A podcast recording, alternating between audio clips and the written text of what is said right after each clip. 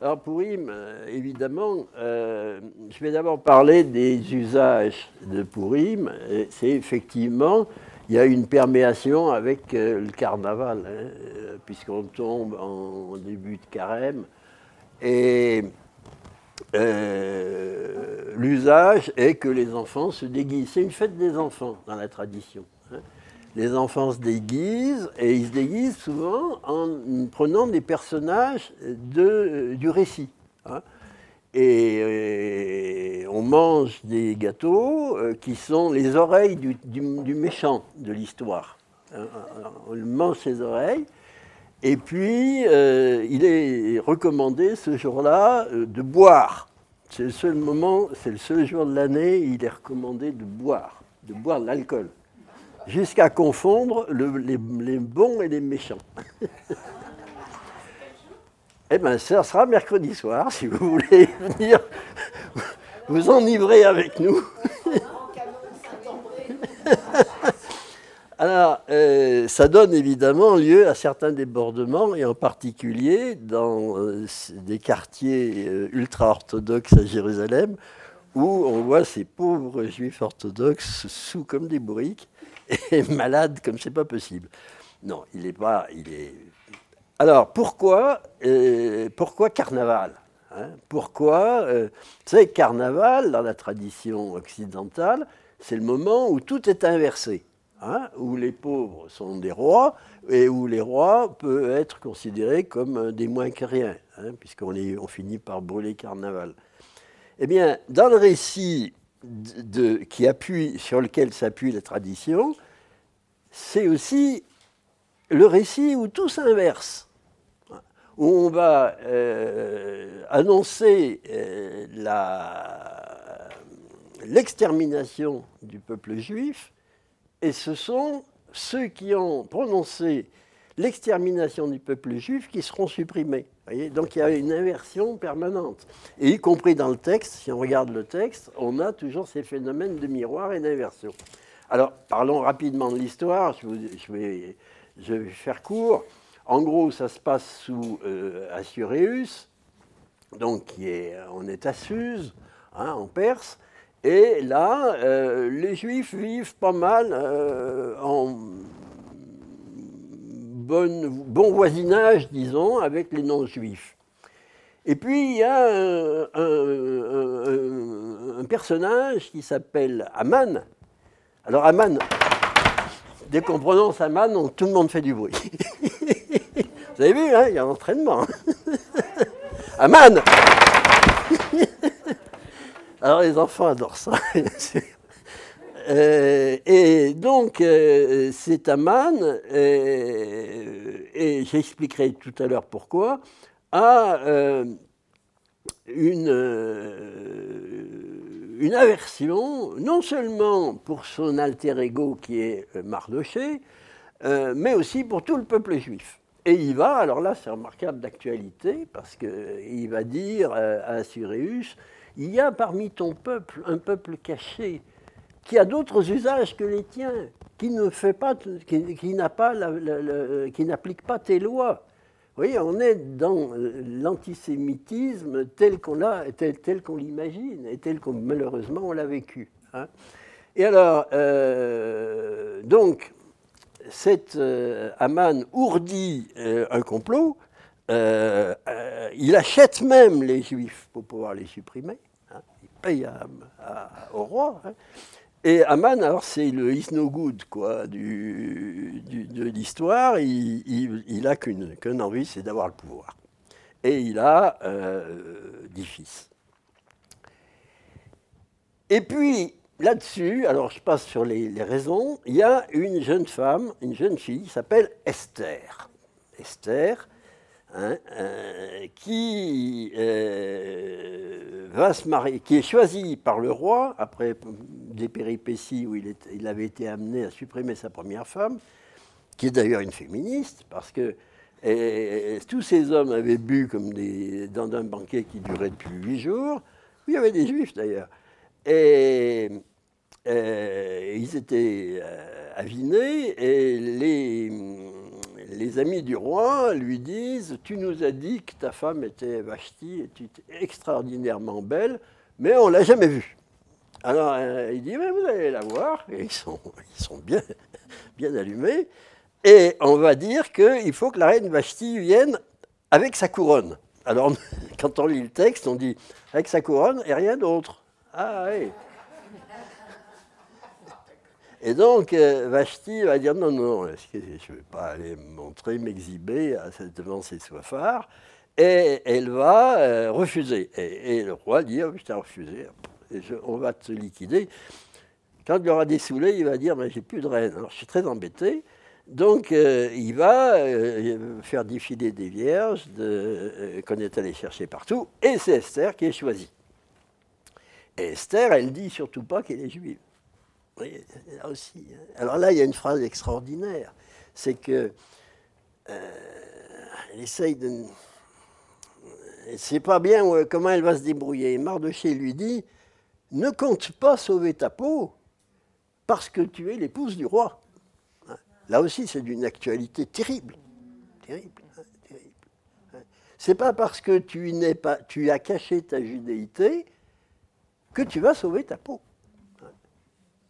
rendez compte. Hein. Alors quand on l'entend avec euh, le recul euh, de l'expérience d'il y a 70, 70 ans, euh, ça fait un drôle d'effet.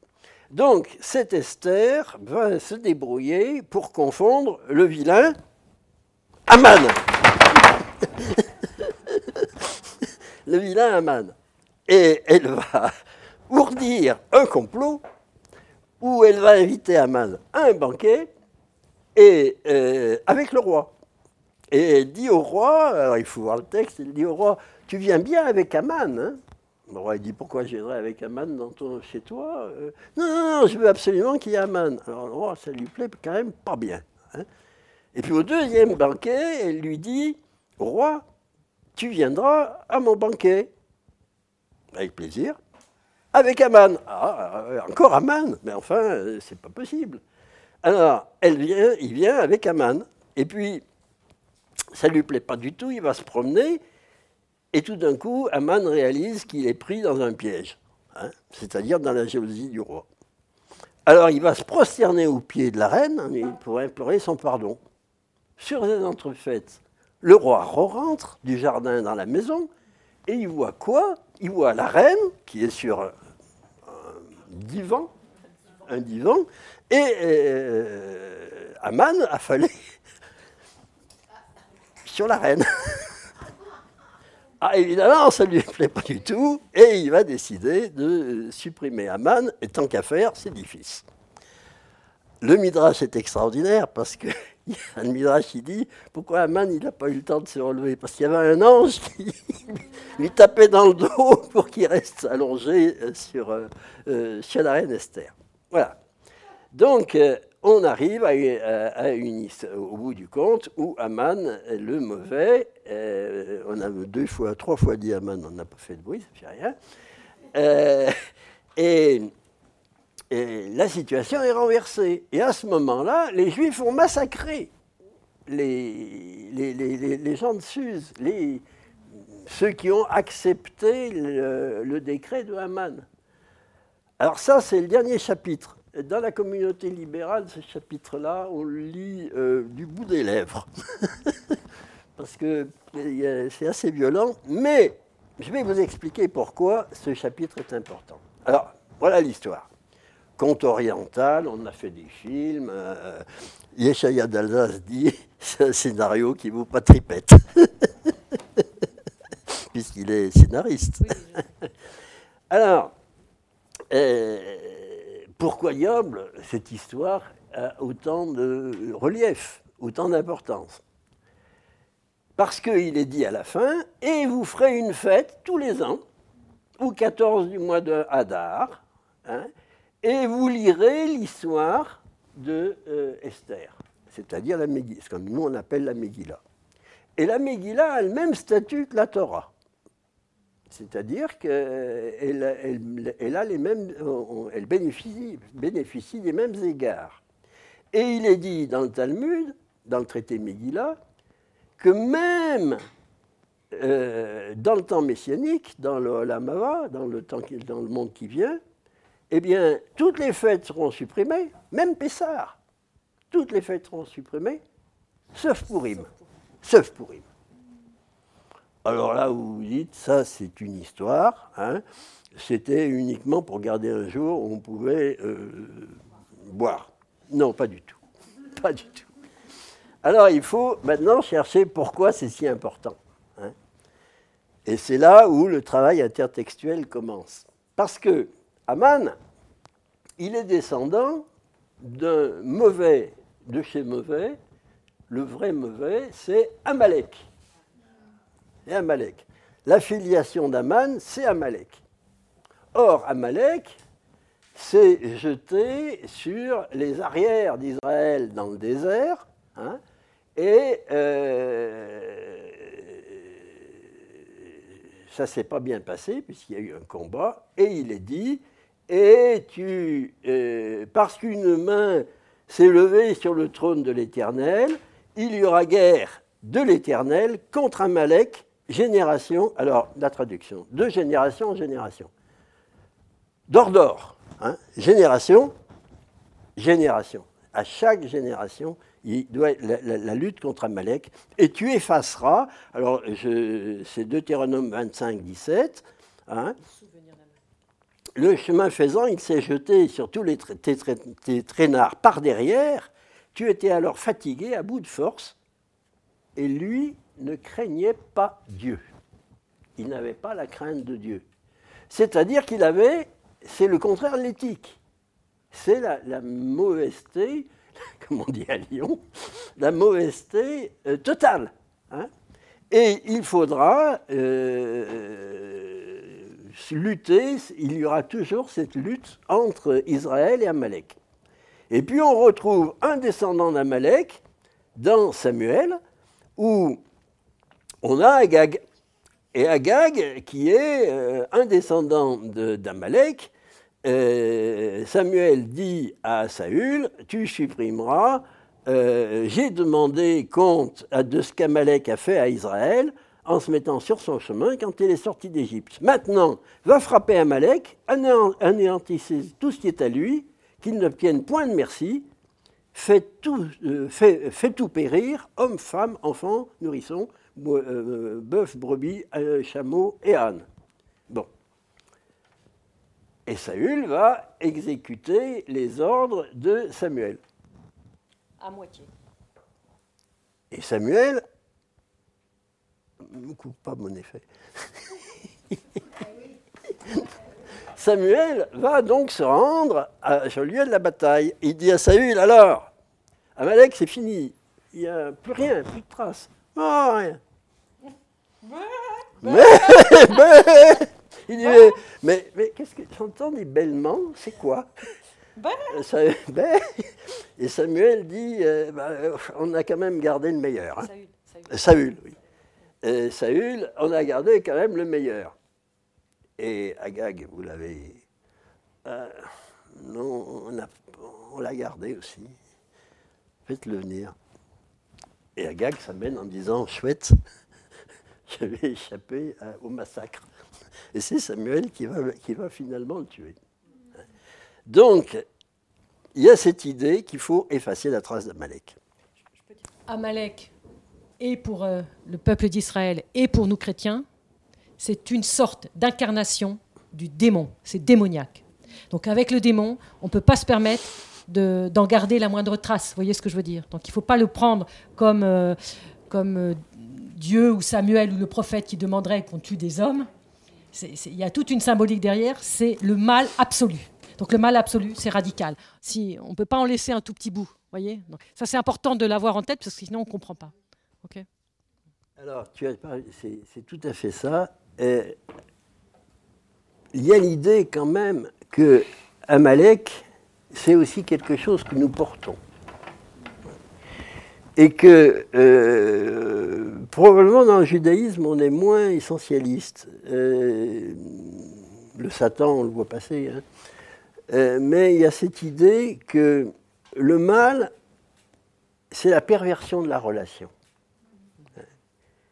C'est-à-dire, on en parlait avec la petite sœur tout à l'heure, que la, prise de pouvoir sur l'autre, c'est une violence, et ça, c'est le mal. Il y a une distance qui doit être respectée entre moi et l'autre, parce que c'est dans cette distance que va se naître la, euh, relation. Et cette relation, elle ne doit pas être totalitaire. Hein. c'est je t'aime, je t'aime, je t'aime, je te mangerai. Oui, ben d'accord, on en parlera euh, demain. Hein. Euh, tu es à croquer. Bon. Non, mais je veux dire que ça, en dit long. Hein ça en dit long. Hein bon. Donc, euh, Amalek, c'est aussi quelque chose qui est dans la, dans la relation et dans la réduction à l'état de choses. Et c'est pour ça que on est sans arrêt en lutte pour garder cette distance qui permet d'établir la relation. Et ça, rien d'autre que l'éthique. C'est l'éthique. Et l'inverse, c'est le totalitarisme. Hein et c'est pour ça que Pourim a un tel écho, et aujourd'hui en particulier, parce qu'elle nous rappelle douloureusement le totalitarisme qui a été, qui a sévi, bien sûr, euh, il y a quelque temps, où euh, les, c'est Schleicher, je crois, quand il a été pendu après le procès de Nuremberg, avant qu'on lui passe la corde au cou, il a dit c'est Pourim. C'est Pourim. Hein, c'est-à-dire que je vais être zigouillé comme Amalek. Hein. Donc on est bien dans cette, idée-là.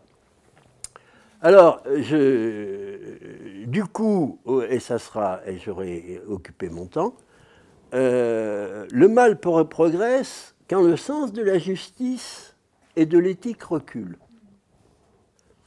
Donc euh, le diable, il n'est pas euh, au fond de votre lit ou, caché dans un placard, il est, vous, il est présent dans votre oubli possible de l'éthique. Et c'est pour ça que quand le juste oublie son rôle, alors le mal progresse.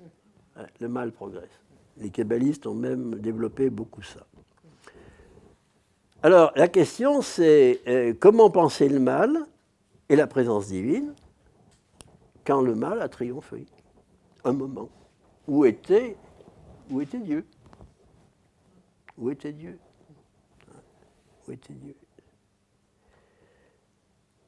À cette question, je répondrai que si Dieu avait été présent au moment où le mal triomphait, c'était la preuve qu'il n'était pas Dieu. Et qu'à l'inverse, son absence, alors que le mal triomphe, est bien la preuve qu'il était Dieu.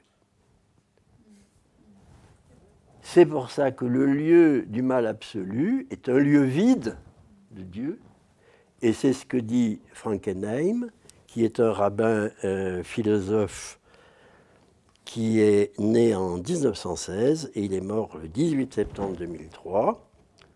Il est l'auteur d'un livre, Penser Dieu après Auschwitz, où il dit L'Holocauste n'a aucun sens salvifique. L'Holocauste n'a aucun sens salvifique. La mort de tant d'êtres humains doit demeurer sans signification il n'y a que la voie prescriptive qui ajoute un 614e commandement au 613 de la Torah, celui de survivre. Mais il n'est pas demandé aux Juifs seulement de survivre. Il doit survivre comme juif, c'est-à-dire comme personne morale, pleinement consciente de l'histoire et se rappelant perpétuellement le martyr des six millions. La perte d'une présence mystérieuse qui donne sens à nos actes, voilà donc ce qui donnerait à Hitler une victoire posthume. La perte d'une présence mystérieuse. Les, Juifs contemporains disent que Hitler est un descendant d'Amalek. Ou, bien Amalek euh, incarné, Amalek repersonnifié, si vous voulez. Donc c'est très intéressant ce parallèle que nous fait Daniel, parce que le livre d'Esther, donc il raconte toute l'histoire euh, du, désir de persécution de ce peuple juif qui se, qui se retourne euh, à la dernière minute hein, par, par la prière d'Esther et par le fait qu'Esther a osé venir devant le roi pour demander, pour demander au roi le, voilà, le salut de, ce peuple, elle a osé venir à, son devant euh, au risque, au péril de sa vie.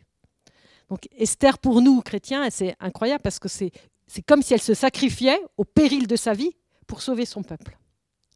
Sur, la, sur la recommandation ou le, conseil de Mardoché, euh, qui lui n'est pas dans le palais du roi, mais est à l'extérieur avec avec le, peuple lui-même. Et la deuxième chose importante aussi, par rapport à cette question du livre d'Esther, c'est que euh, dans cette prière d'Esther, à un moment donné, elle dit, elle prie Dieu, elle d'abord elle jeûne, elle jeûne trois jours, elle prie Dieu et elle dit, mais euh, si tu n'es pas avec moi, je suis seule. Je suis seule et j'ai besoin de toi parce que je ne peux pas faire face à cette situation. Donc elle sent bien que ce mal radical la dépasse. Et donc on est vraiment, quelque part, on n'est pas loin de ce qu'on est en train de vivre dans l'entrée du carême. C'est-à-dire, euh, euh, quand le Christ va 40 jours au désert, il va affronter le démon. Et nous, notre carême, il y a aussi l'affrontement contre nos propres passions, dont on sait qu'elles ont quelque chose de démoniaque aussi. Et donc c'est cette radicalité-là, euh, comment on peut la transformer, on peut, on peut la, tout peut se faire à l'envers pour faire de nos passions euh, une grâce, quoi, une, pour les retourner de manière à ce que ce qui nous a éloignés de Dieu, parce qu'on a oublié, ou parce qu'on s'est contenté de nous-mêmes, comme a dit euh, euh, Père Antoine tout à l'heure dans l'homélie, où on s'est, aimé nous-mêmes au lieu d'aimer nos frères, d'aimer Dieu, voilà, de se donner.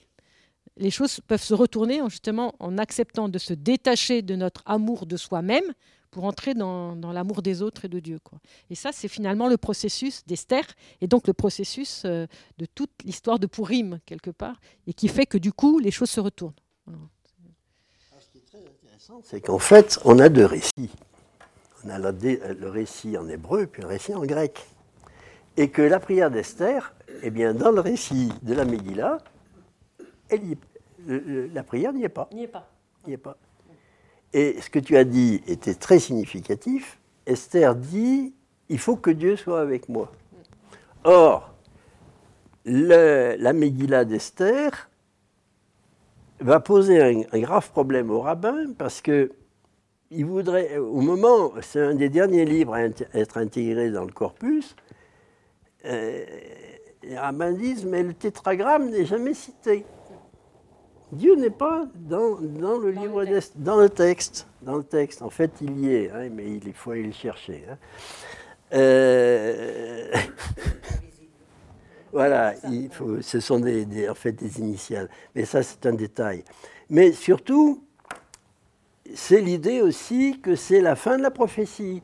C'est-à-dire que euh, le salut ne l'attend pas d'un miracle il, faut que tu te mettes à la manœuvre. Et euh, c'est vrai que la figure d'Esther, pour nous, est plutôt euh, proche de la de de la, de la femme euh, vertueuse, quoi, qui va prendre le destin en main. Mais elle ne le fait pas facilement, hein, parce qu'il y a Mardoché qui dit Attends, si c'est pas toi, ce sera quelqu'un d'autre. Hein. donc, ne discute pas. Donc il y, a, cette idée. Alors Esther, en plus, ça vient de la racine satar qui est cachée. Caché. Hein, Donc quelque part, euh, et d'autre part, au moment où il y a la prescription de faire la, la fête de Purim euh, tous les 14 Hadar de génération en génération, il est ajouté et ils reçurent le commandement et ils l'acceptèrent. Et à partir de ce petit fragment, les rabbins disent la, la euh, Torah a été reçue au Sinaï, mais est acceptée dans Esther. Donc il y a cette idée, euh, Et on comprend bien, alors en, t'écoutant, je comprends bien pourquoi on a ajouté la prière d'Esther dans, l'Esther grec. Alors oui, euh, précision, donc il y a la Torah hébraïque et il y a la Septante. Et c'est la prière d'Esther, elle est très longue. D'ailleurs, il y a aussi une prière de Mardoché. Il y a une prière de Mardoché. Euh, dans le texte grec qui n'est pas présent. Donc c'est ce qu'on appelle l'Esther grec, l'Esther grec, c'est-à-dire la prière de Mardoché et la prière d'Esther. voilà, donc c'est une partie assez longue euh, du livre d'Esther en grec qui ne figure absolument pas dans, euh, dans la, livre, la Bible hébraïque. Voilà, ça il faut simplement le savoir. Donc c'est ce qu'on ce qu'on pourrait dire, c'est comme si les les 70 de la Septante, donc les Juifs qui sont venus à Alexandrie pour, euh, bien que Esther est plus, tardive, donc euh, les Juifs d'Alexandrie quand ils sont venus, ils ont traduit seulement le, le Pentateuque. Mais en tout cas, ceux qui ont traduit ensuite euh, Esther, ils, ont, rajouté cette prière. Donc elle, faisait très probablement partie de la tradition orale, mais c'est une sorte d'incursion de la tradition orale dans le texte que, que les Juifs d'Alexandrie auront ensuite reçu et que nous, chrétiens, nous recevons puisque nous avons reçu la Septante. Donc ça, c'est aussi intéressant à, mm. simplement à signaler. Voilà. Mais c'est aussi symptomatique de nos deux façons de recevoir la transcendance. Hein. Alors que dans la tradition juive, la transcendance est à distance, elle est présente, mais elle est présente en, en sous-main, en quelque sorte, et que vous, vous avez l'incarnation du Christ. Voilà, hein. ça qui, est, euh, qui a une corporité. Quoi. Mm. Donc je crois, et, du coup, nos rapports, le rapport avec la transcendance est un peu différent. Mm. Hein. Nous, on dit toujours, euh, voilà, euh, comme dit, je peux terminer par une histoire. Il y a un journaliste qui, va, qui fait une enquête à Jérusalem et qui cherche à savoir ce que c'est que le mur des lamentations, qu'on n'appelle pas, nous, le mur des lamentations. Ça s'appelle le Kotel. Et parce que le mur des lamentations, c'est plutôt à l'hôtel des impôts à Jérusalem. à l'hôtel des impôts. À l'hôtel des impôts. donc, donc, le mur euh, au cotel, et euh, il va voir les gens, il dit Oh, il y a un type qui vient depuis 30 ans, matin et soir, il vient faire la prière, tous les jours, tous les jours, tous les jours. Vous avez qu'à aller l'interviewer. Alors il part avec son agra, il va voir le type qui est avec le talit, et puis qui est en train de prier. Puis il l'interrompt, il lui dit Vous venez tous les jours? Oui, je viens tous les jours. Et ça vous fait quoi de venir tous les jours? Il dit J'ai souvent l'impression de parler à un mur. C'est génial, j'adore cette histoire. Elle est quand même très symptomatique de la relation que nous avons avec la transcendance. Euh, voilà. mais nos frères chrétiens, euh, voilà, on a. C'est très curieux parce que c'est là où on a pas un point d'opposition, hein, mais un point d'articulation. Et nous, on s'en sort en disant bah, Jésus, c'est une Torah vivante. Oui, c'est ça. puis il y a aussi le fait que euh, pour nous, le Père, le Père, c'est quand même le même. C'est-à-dire que le Père, il est totalement transcendant, il est tellement transcendant que qu'il y a ce qu'on appelle la théologie apophatique, c'est-à-dire qu'on ne peut rien dire de vraiment... Euh,